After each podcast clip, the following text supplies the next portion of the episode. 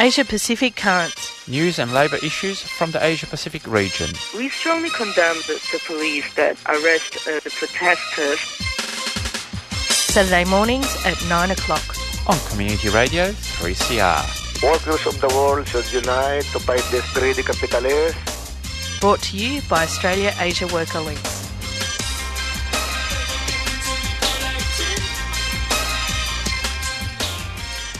Good morning, good morning, listeners out there. And uh, my name is Pierre Morrow, and I'm flying solo today. So um, we've got another exciting uh, half an hour of news uh, of, from the Labour movement in the Asia Pacific region. But first, before I tell you what go, what is going to be on the program, thanks to Annie for another very interesting uh, program uh, this morning, Solidarity Breakfast, and those stories about the sale of public housing is a, is a real crime against the working class. And um, what we need is more public housing. We need government to build public housing. That is actually the solution all over the world, not just in Australia. But the um, the song that um, she put on at the end was from Empire of the Sun, the group Empire of the Sun, singing "We Are the People." And it was quite a nice uh, song. Really, always enjoyable to see what Annie puts on uh, in the morning. But getting back to what's on today's program, at around 10 past 9, we'll be talking to a guest that we haven't had for a while, Nick Maclellan, who is an independent journalist and a human rights activist.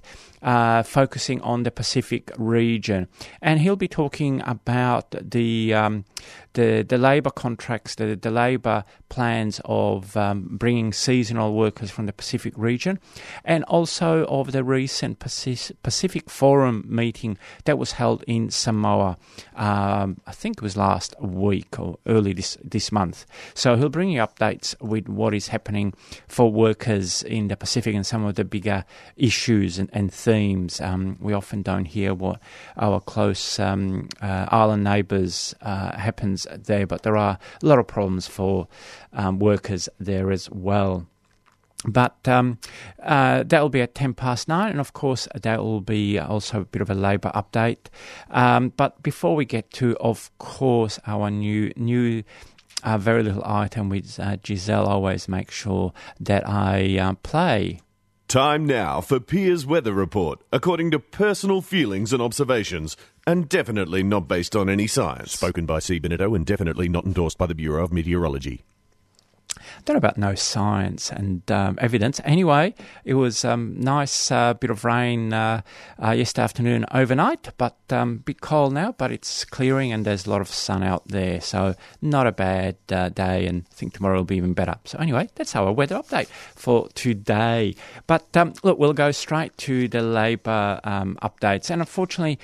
We've got the usual mix of good stories and um, and pretty horrific ones, and unfortunately, we do start with a pretty pretty horrific one in from um, Pakistan, where last week four workers were killed deep inside the Sanjeedi coal mine near the city of uh, Quetta in Balochistan province due to a build-up of poisonous gases. Um, uh, thought to be methane. Labour activists have long complained of the poor working conditions that they have to endure in these mines, the lack of proper protective gear, and uh, uh, and um, no compensation payments for any injuries suffered.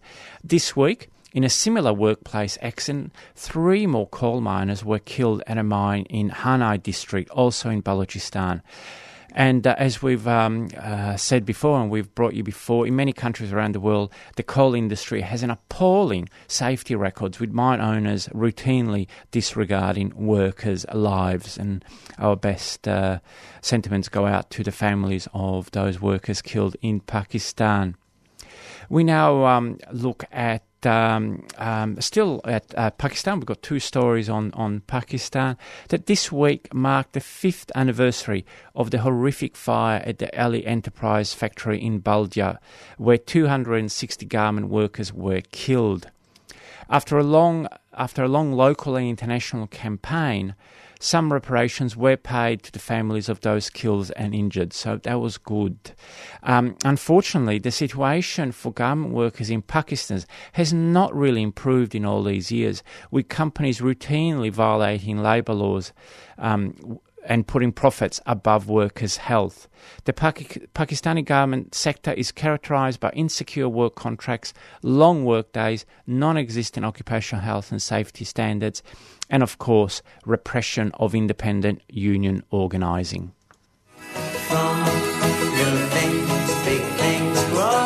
Hi, it's Paul Kelly here, Hi, this is Shane Howard here, asking you to support 3CR. independent radio station encouraging independent music and independent thought. They've been supporting musicians for more than 30 years, so let's support them. And um, I'm just looking at the stories I've, I've, I've got here. I will go to this one, sticking that the last one was um, about the garment industry in uh, Pakistan. The, uh, a new study by the Centre for Environment and Sustainability uh, at the University of Surrey in the UK has shown once again how the clothing supplies chain around the world brings mega profits to the companies, but poverty wages for workers in the global race to the bottom. The researchers examined the supply chains of major European clothing companies and found that on average, government, garment workers barely receive what is calculated as a living wage. Interestingly, the researchers also found that it was the agricultural workers who sit at the bottom of these global supply chains who got paid the worst wages. And again, um, what they found is the presence of strong independent unions led to higher wages for workers. And I think there was a, a mistake there that the average garment workers barely receive a half of a living wage. So that is a real issue all, all around the world and something that obviously we've brought you um, um, many times in terms of, um, of issues. We now go to West Asia, where this week Issa Amro, a Palestinian human rights activist, was released on bail by the Palestinian authorities, but he still faces charges under the draconian electronics crime law in Palestine. Now, Issa's crime was to alleged crime really was to criticize the arrest of another human rights activist by the Palestinian Authority on a Facebook post. Issa is also facing a number of additional charges from um, the Israeli military not connected to this case. Now, his detention is another reminder that on many fronts, the Palestinian Authority is complicit in the Israeli occupation of Palestinian lands and actively polices, po- polices and represses Palestinian activists. Now, in the meantime, the ongoing mass jailing of Palestinian activists by Israel continues unabated.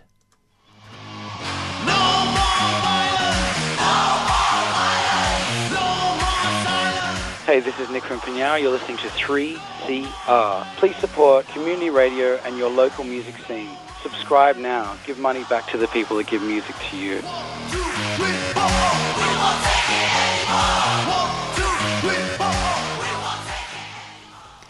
Our last um, story for this section of the Labour News, and I'll have a couple of other news stories and an announcement uh, after the interview with Nick, uh, refers to Australia that um, while the ongoing discriminatory policies and structures that affect Australia's Indigenous people and uh, refugees uh, attempting to reach Australia, racism is also entrenched in major institutions like the Australian Football League.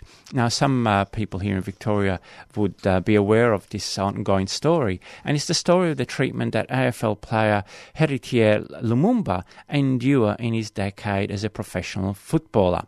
Now, this story has uh, shown a spotlight on how powerful organisation can entrench and protect racist behaviours and attitudes. In this developing story, calls are growing for a thorough review of the AFL and the sacking of powerful individuals within it. And if people um, are not aware of this story, we'll put uh, there's going to be links to all these stories on our website um, from tomorrow night.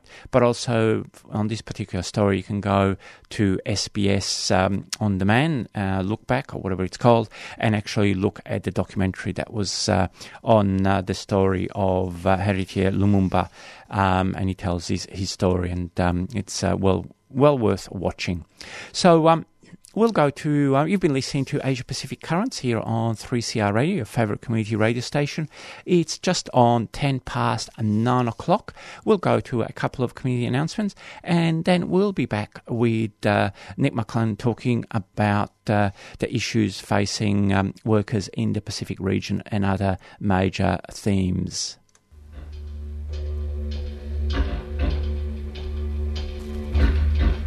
Australia is a crime scene. It's unfinished business is crime. People don't understand that it was a military exercise. It was military in the first fleet. It was Captain James Cook. It was Captain Arthur Phillip. Right through the history of Australia, it's a military exercise. Our people have suffered greatly because the white man is not prepared to act honourably and legally It's still the case in this country today. This is 3CR.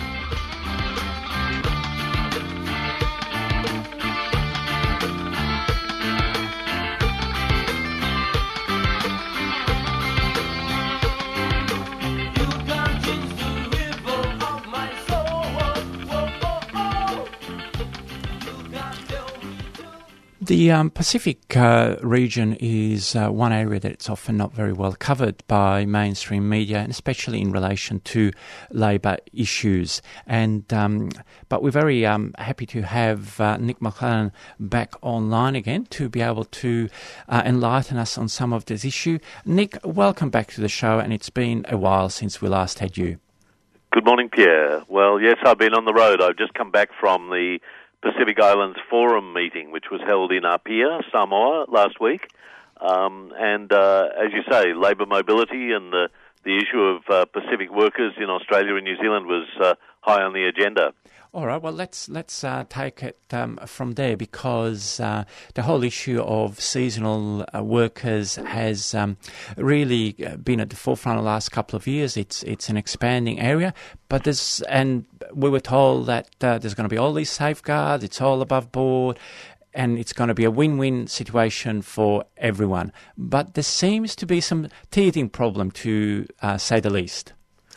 Well, what we've seen not just in the seasonal worker program, but right across the board, is the exploitation of workers in Australia who are temporary labour migrants.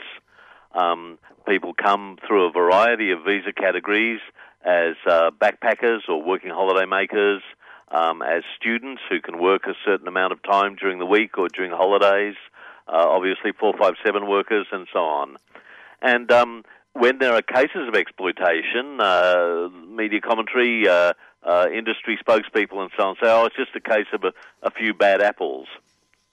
But what we've seen is a, a, a series of cases um, of exploitation of people working in low skilled, often precarious employment um, when they are temporary migrants, uh, labour migrants, uh, backpackers in the horticulture sector, exploitation of students in the 7 Eleven network and Domino's Pizza, um, franchisees with United Petroleum, the list goes on and on. And one of the reasons for that is that there's a structural imbalance um, between employer and the, the temporary labour migrant. Um, you know, one of the things that, that's uh, clear is that overseas workers same this, face the same challenges in the workplace as Australian workers about pay and conditions, about health and safety in the workplace, um, about sexual harassment against women often uh, and young people. Um, but temporary migrant workers don't have the same protections as Australian workers. They often have less understanding of the labour law, uh, taxation, their rights for superannuation, for penalty rates, um, and all of these areas are under assault, as we know. But for overseas workers, it's even more difficult to protect their rights. And that structural imbalance is at the heart of exploitation. Uh, I, think you've uh, really covered the, the, issues really, really well, um, Nick. So, um, and, and as you said, it really covers a, a huge area of uh, temporary migrant workers, and there are so many visas, subclasses now in Australia, and we've covered a lot of these issues before. Now, the seasonal, Pacific seasonal um, uh, contracts or the whole structure of that program is supposed to be for these workers to actually come regularly um, as seasonal workers uh, here in, in Australia. And um, and you would expect that if the, the, the program is, is not structured well and people are not getting paid or getting really bad conditions, the system would would break down. Or is there a big supply of workers? Look, there's a very large supply of workers. There's a uh, a lot of people living in the Pacific who are eager to get opportunities uh, overseas where wages and conditions, career opportunities are better than in their home country. And so you've seen from some countries like Tonga, Samoa, and others, but there's been a long tradition of labour migration. That's now growing in the larger Melanesian countries, countries like Vanuatu, Solomon Islands, even Papua New Guinea, which have much larger populations. And so we're seeing a big shift in the Pacific where these bigger, more populous countries and often poorer countries are looking for opportunities for work overseas. That's both within the region, but obviously within the labour markets in Australia and New Zealand. So you can earn more working in horticulture, picking fruit, uh, working in an orchard or a packing shed than you can at home. Uh, there are social costs, obviously, with separation from family and so on, but there's a real attraction. So there's a lot of people interested in it. But at the same time, Pacific workers are not dumb and they realise that they're being ripped off, um, often not directly, but it may be through things like extra charges being placed for renting accommodation, uh, for transport from their accommodation to the, to the fields or farm, um, for uh, visa charges, all sorts of other things. And so there's a, a, a lot of call for the licensing of labour hire firms that are essentially the brokers involved in recruiting overseas and um, um, working with the uh, the farmers, the employers in Australia. And and that's another very good point that you've touched on because the whole system, as far as I know, is, is privatised. Yeah, well, Australia works different to New Zealand. Uh, in New Zealand, the employer, the farmer, uh, say in a horticulture vineyard, whatever, is is uh, is the direct employer of the overseas workers. In Australia, the model they have what they called approved employers and these are often labour hire companies that are involved in organising the recruitment, the travel, the visas, and so on. And then the, the actual farmer, the employer, will recruit from the approved employer. Um, and that creates a, a, body of people who, you know, are, are working on tight margins, and often uh, uh, there's indications that they're willing to cut corners. And see, Pacific trade unions have been arguing from day one that they should be better involved in the program um, at all sorts of levels. One example is in terms of pre-departure briefings. Before workers get over get sent overseas, they have an opportunity to learn a bit about where they're going, what's involved. Pacific unions have long been saying that they should be involved in those pre-departure briefings to talk to people about uh, their rights in the workplace, their right to join a union, their right to uh, withdraw labour, and so on. And uh, that hasn't happened by and large. In most cases, sending and receiving countries are hostile to the involvement of unions in uh, the seasonal worker program. Well, I'm not surprised that certainly the employers and the government here in Australia would be hostile to Pacific unions. But what do you know of the collaboration between Australian unions and Pacific uh, country unions? There hasn't been enough of that. Um, as you'll know, horticulture is one area of the economy that's really uh, it's pretty poorly organised um, because of the casual nature of the work. You know, people coming and working at harvest time, then moving on. Um, there's a lot of backpackers, grey nomads, and people who haven't joined a union. Um, but we've seen really positive signs where some unions have been getting to work with their counterparts in the region. So in 2015, the National Union of Workers in Australia signed an agreement with the Vanuatu National Workers Union. Um, and the NWU in uh, Vanuatu uh, has been trying to organise the many thousands of Ni Vanuatu workers who are going to Australia and New Zealand through the official seasonal worker program. They've had some success in getting people to join the union and working in collaboration with the NUW. Now, it's a hard sort of work because of the turnover of workers and uh, um, because there's not a tradition of unionisation amongst many of the villagers who are who are signing up to come on these seasonal worker programs. But it's a really good example where unions are collaborating across national boundaries to work together in a common cause.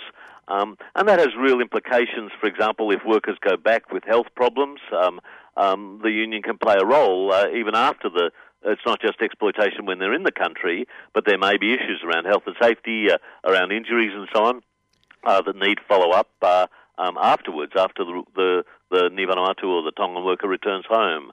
So there is a role for unions working across international boundaries, and uh, Pacific unions uh, have had a, a, a structure called SPOCTU, the South Pacific and Oceania Council of Trade Unions. And as the name suggests, it tries to work across the region to bring unions together. They had a meeting last year in February. It's a pretty frail structure because unions are under a lot of pressure, um, not just in Australia but across the region. Um, but it's it's a sign that there is a, a desire um, amongst active trade union members uh, to try and build links. Uh, um, not only within the Pacific Islands, but with their counterparts in Australia and New Zealand. I think that's very much the, the way to go, and uh, you know, it's it's while it's great that there are some uh, some work being done in that uh, regard. I think uh, much more has to be has to be done, and we'll certainly watch this space uh, closely in the future. But um, you also been you've just come back from the Pacific uh, Forum, as you said in Apia in uh, Samoa. Uh, were there other um, major issues that um, were spoken there that that's affecting uh, um, uh, working class people, were the working communities in um, in the Pacific region?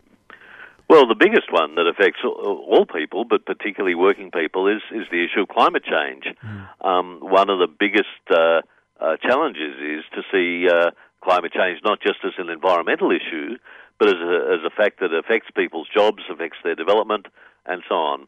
Um, I was in Vanuatu a few years ago, for example, after Cyclone Pam, um, which hit the um, uh, the country very hard and destroyed a lot of infrastructure and also destroyed a lot of jobs. Um, the tourism industry, for example, was very badly damaged, uh, with major damage to hotels, um, a lot of people who worked in in hospitality sector lost their jobs for some months. Um, and we saw at that time the Vanuatu National Workers Union working with government and others to set up a, a, jobs exchange where people who'd lost their jobs could come and register and get employment. And sometimes that was just involved in helping clean up, um, doing labouring jobs and so on. But unions have played a role in times of natural disasters to help people who've lost employment, lost their livelihoods, indeed lost their house and, and the rest. Um, so the issue of climate change is, is it may seem like a, a greeny issue, but in fact it's central to working people's lives. And that's been an area where increasingly, not just uh, citizens, but also governments in the Pacific are very critical of Australia. Um, Malcolm Turnbull flew in for just one day for the Forum Leaders Retreat last week, but um, um, throughout the week there was widespread criticism from governments like uh, Prime Minister Sopoaga of Tuvalu, uh, uh, the President of the Marshall Islands, Hilda Heine, very critical of Australia's fetish with coal and the Turnbull government's current plans, uh, for example, for a high efficiency, uh, um, uh, low energy, uh, low emissions uh, coal plant. Uh, the proposal to spend $900 million on a rail line from the coast of Queensland to the Galilee Basin. Um, these sort of issues are of great concern to people across the Pacific.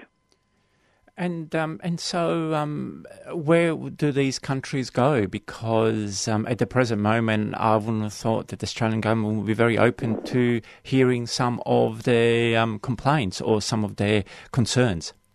No, and, and and so Pacific governments are striking out, and community groups are striking out on their own path. I mean, I think sometimes in Australia our media presents Pacific Islanders as victims in this process. You know, they're going to go glug, glug, glug under the waves.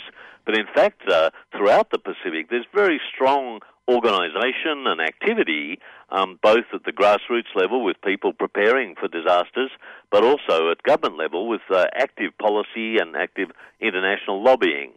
Um, as you probably don't know, but for example, this year Fiji has been president of the UN General Assembly. Um, they're just about to finish their term in the next few weeks. Now, Fiji's presidency uh, of, the, of the General Assembly is unprecedented. Um, and um, Pacific diplomats, UN ambassadors, have been very actively campaigning around not just uh, climate issues, but decolonisation issues, nuclear issues, uh, economic and trade issues. Uh, it's been a central feature of diplomacy where governments have got out to assert what they want. And this year, for the first time again, Fiji is going to take up the presidency of what's called COP23, That's the Conference of the Parties for the UN Framework Convention on Climate Change. So these are the global climate talks that are held every year, like Copenhagen and Paris, Cancun. Fiji, uh, the meeting will be held in Bonn in Germany, but uh, Fiji will be president for the next year. And this gives an enormous opportunity for Fijian, uh, not just Fiji, but all Pacific countries, to advance the sort of agenda they have about uh, um, climate change, about development funding, about bodies like the Green Climate Fund, and so on. And to that extent, they stand aside from Australia. Australia is blocking action in the forum um, because of its policies around coal, because of its uh, policies in support of the mining industry in Australia. Um, but uh, uh, you'll see our Pacific neighbours striking out on their own, and um, they don't need to wait for Canberra. Uh, they've got an active policy and work with other small island states through an alliance called AOSIS, the Alliance of Small Island States. Well, um, all right. Well, thank you very much, uh, Nick. That's very. Um, it's a good uh, note, a good optimistic note to finish off. Um, thanks for bringing up to us up to speed with all the issues and the processes and the and what's happening with uh, with workers and other themes in the Pacific Islands. So, thank you very much, and uh, we'll look forward to speaking to you again in the future. Thanks very much. Happy to speak to you again. All right, great. Thanks a lot. Cheers. I often feel the only thing standing between us falling off that precipice and actually fighting our way back up the top of the hill is the trade union movement. I really believe that. We have the numbers, we have the commitment, we have the heart, we have the will to really fight. And the only way we're going to win that fight is to grow the union movement. That was Ged Kearney talking up union. Stay tuned to 3CR for more union news. 8.55 on your AM dial or 3cr.org.au.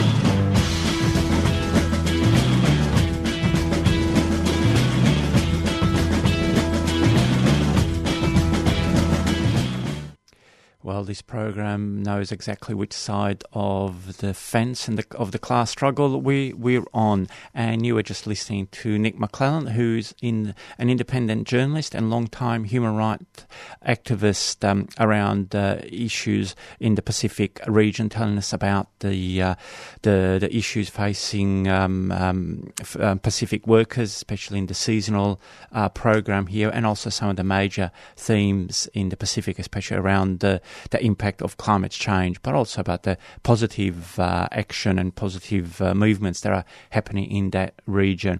It's uh, it's almost um, 28 past nine o'clock here on 3CR Radio. Um, we really got to go. I've had a, I had another couple of announce, um, news stories, but we won't have time today. We'll bring them to you next week.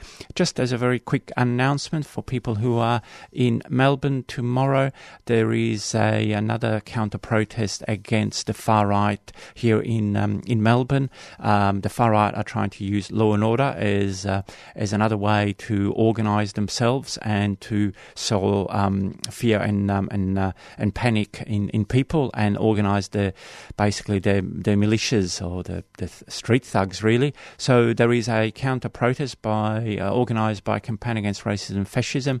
It'll start at half past eleven at the State Library, and then we will be marching at half past twelve to um, Parliament House to counter the um, far right who are gathering there. So um, I'll see all of you there. And um, and we'll make sure that everyone is safe. But that's all I've got time for you for this morning. Um, my name is Pierre Morrow. Brought you this week's program of Asia Pacific Currents. Brought to you every week by Australia Asia Worker Links. And I think I forgot to to say that, but you can look up AWL on uh, on on the internet uh, or on Facebook, and you'll be able to see all these stories that we talk about. Uh, we'll be back next week with another round of news from the labour movement in the Asia Pacific region. But stay tuned to 3CR Radio and um, Palestine Remembered coming up straight after this announcement. You've been listening to a 3CR podcast produced in the studios of independent community radio station 3CR in Melbourne, Australia. For more information, go to allthews.3cr.org.au.